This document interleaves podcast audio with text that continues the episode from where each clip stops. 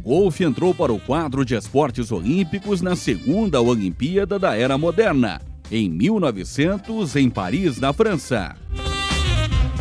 Nas Olimpíadas de 1904 nos Estados Unidos, o golfe fez parte pela segunda e última vez do quadro olímpico. Ficou de fora mais de um século e nos Jogos de 2016 no Rio de Janeiro voltou a fazer parte das Olimpíadas. Os países que mais se destacam no golfe na atualidade são os Estados Unidos, Irlanda, Austrália, Alemanha, Inglaterra, Irlanda do Norte, Suécia e África do Sul.